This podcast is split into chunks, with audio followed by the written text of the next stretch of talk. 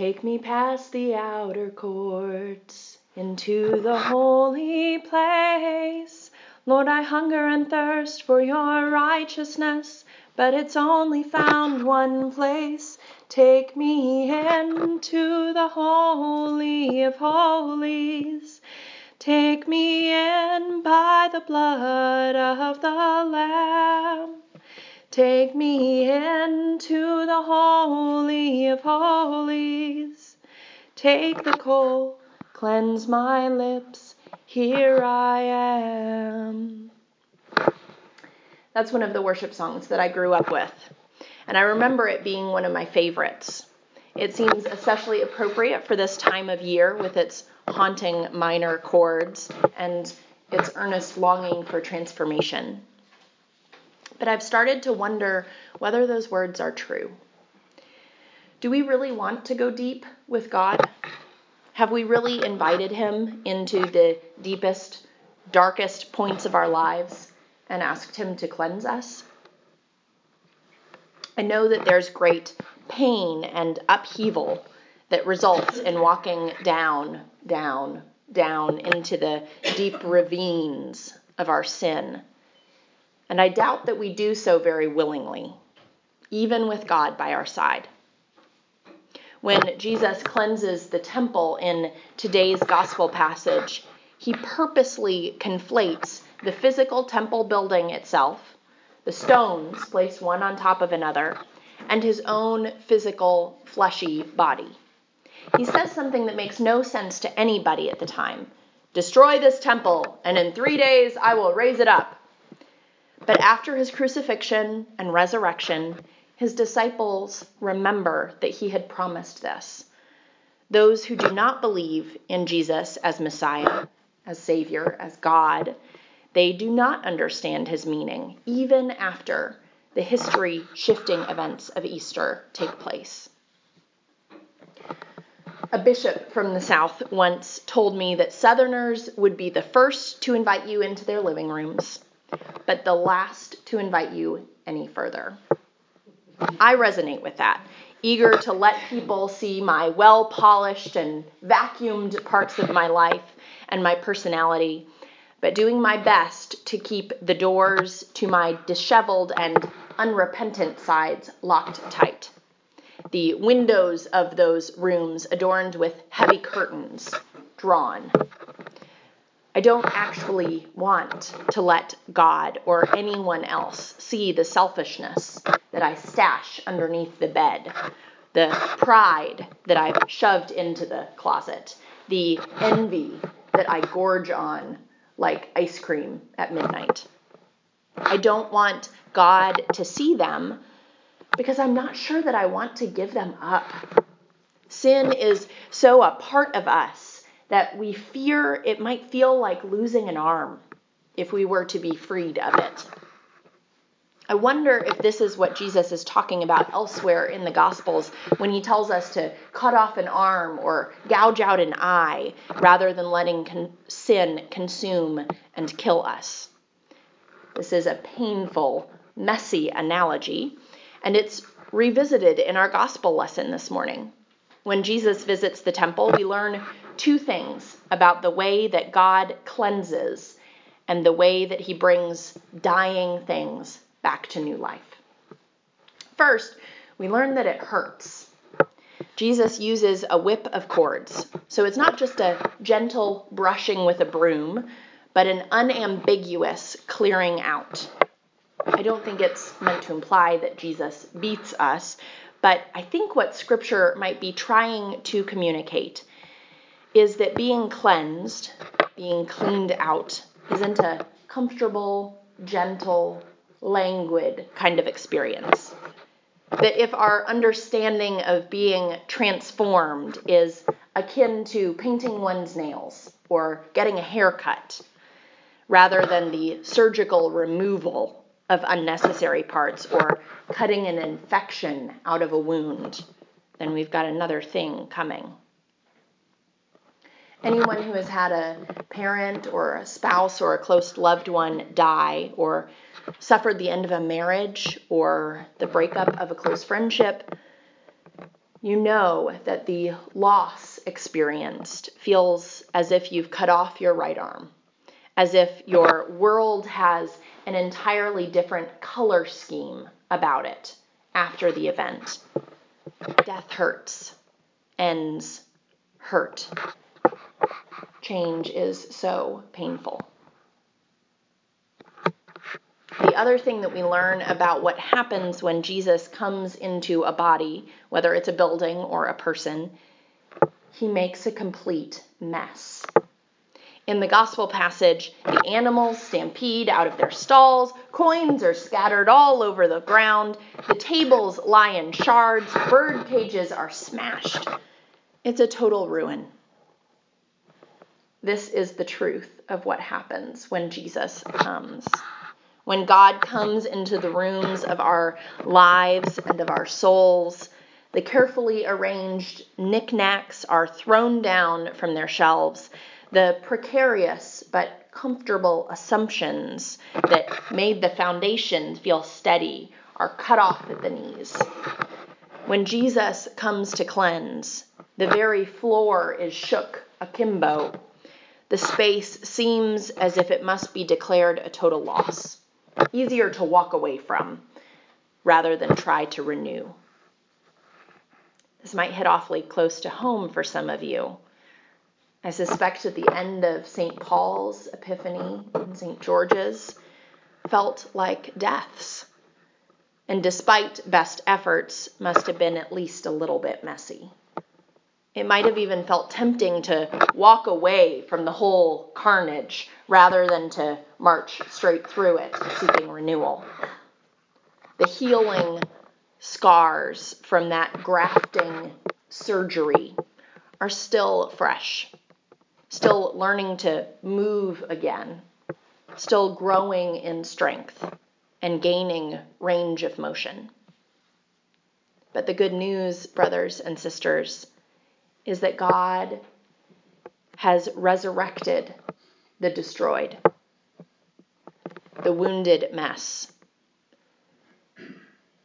that thing that carried so much weight and so much pain. God has created St. Augustine's, and it is beautiful in his sight. The further good news is that God is has more work to do with St. Augustine's and with each and every one of us here today, whether you're age, whatever your age or your income or your past or your story, God is knocking at the door of your heart. God seeks to be let in, even to the deepest ravines of sin in your life. God wants to clean out the darkness, to free you from the burden and chains of evil, and let you enjoy the resurrection that God has for you. So, as I see it, there are three places that we might find ourselves in reference to the scripture story this morning. First, we might be standing behind some door in our hearts or our lives. Jesus standing right outside, knocking and saying, Open the door, let me come in, let me help you. And we must choose whether we want to let God in or not. We might know what He's done other times that we've opened a door, the havoc He's caused but perhaps we also remember the healing. Or we might have seen what's happened in others' lives and we're not sure that we want to endure that kind of suffering, even in order to come to new life. It might not be worth it. Maybe I'll just turn the music up a little bit louder to drown out the knocking. Maybe I'll just keep my head down and fill my calendar up with busy engagements. I really don't have time for a major cleaning right now maybe another year. The second place that we might be this morning is that we have opened that door. Jesus has come in armed with mop and paint scraper, and he's totally redecorating. He's stripped the wallpaper that we thought was really all right, and he's ripped up the floorboards that were sort of rotting, if we're honest about it, but we thought might be salvageable. Did they really need to go? We might be questioning our decision to let Jesus into this particular room. We might be asking God, does that carpet really need to go? Do you really have to open that closet? for God to work, does the dying, diseased, precious, comfortable sin really have to die? God, couldn't you just clean around that gluttony that gets me through the dark hours of the night? Jesus, couldn't you just look the other way about the pride that helps me keep going through my job and through my marriage? Lord, surely I can keep just this one junk drawer. The addiction to online shopping that's inside is really manageable, I promise. The inclination to watch handsome people on the street, it's really under control. The desire to pretend that everything's okay, it's what gets me through the day. This is the uncomfortable bargaining stage.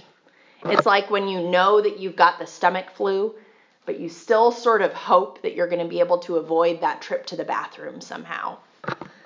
You're already on the roller coaster. The only way to get off is to ride through to the finish, but you're still trying to figure out a way around the inevitable. It's not a pleasant place to be. That is just the truth. The third place that you might be this morning is standing in the calm after the storm, surveying the wreckage. God has passed through. You're standing there at the bottom of the ravine.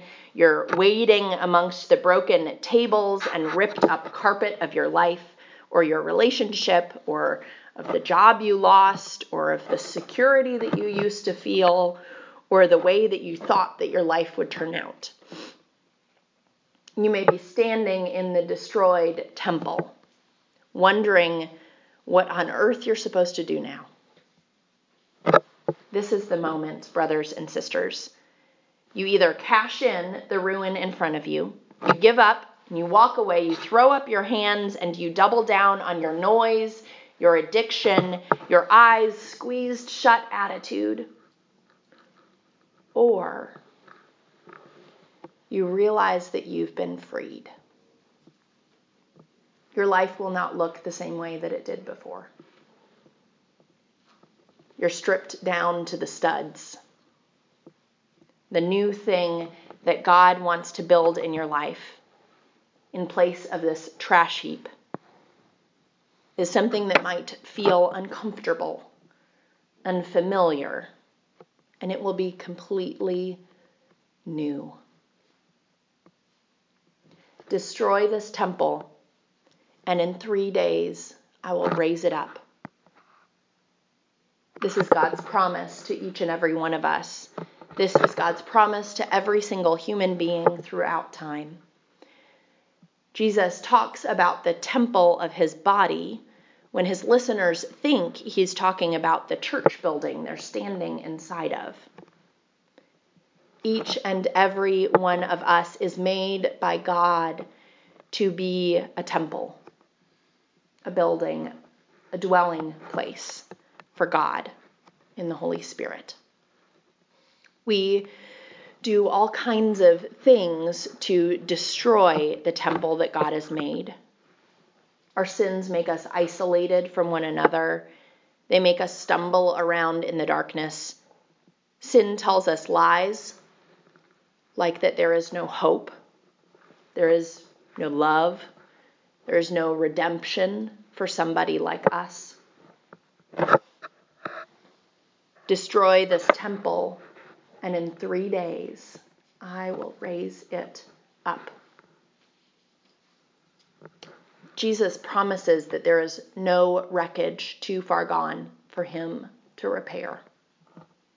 Jesus promises through his own death and his own resurrection, that there is no disaster too big for him to clean up. Whatever we might want to do to destroy the temple that God made each one of us to be, it is not enough for God to lose hope, or for God to turn his back on the mess, or for God to leave us alone. This morning, take a moment to think about where you might be. If Jesus is knocking wanting to clean out the temple inside of you. Jesus is roaring around inside of you, making all kinds of painful messes that will lead to healthful healing.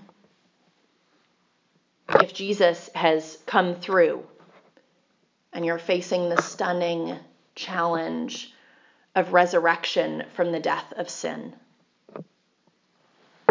You are in this story. The God of Scripture is active in you this very morning. Whatever suffering, whatever pain, whatever joy, whatever healing, God in Jesus is the author, the redeemer, the sustainer of your very breath. Thanks be to God. Amen.